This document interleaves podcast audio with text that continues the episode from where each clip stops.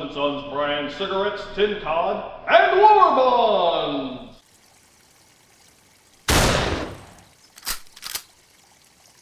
Dagnabbit, I needed that rabbit for stew tonight. What we going to eat for dinner?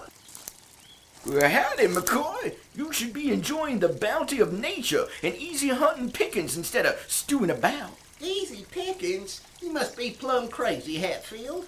I've been out here since before the rooster started cock-a-doodle-dooing. Maybe you just need some Johnson & Sons tin cod. Johnson and Sons tin cod. Johnson & Sons tin cod. Here, try some of mine.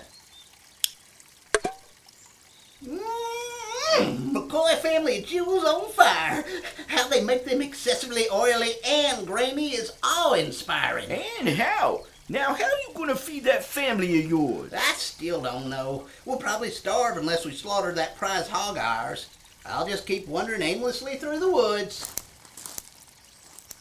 Trash hog, eh? The Hatfields are back in the bacon game.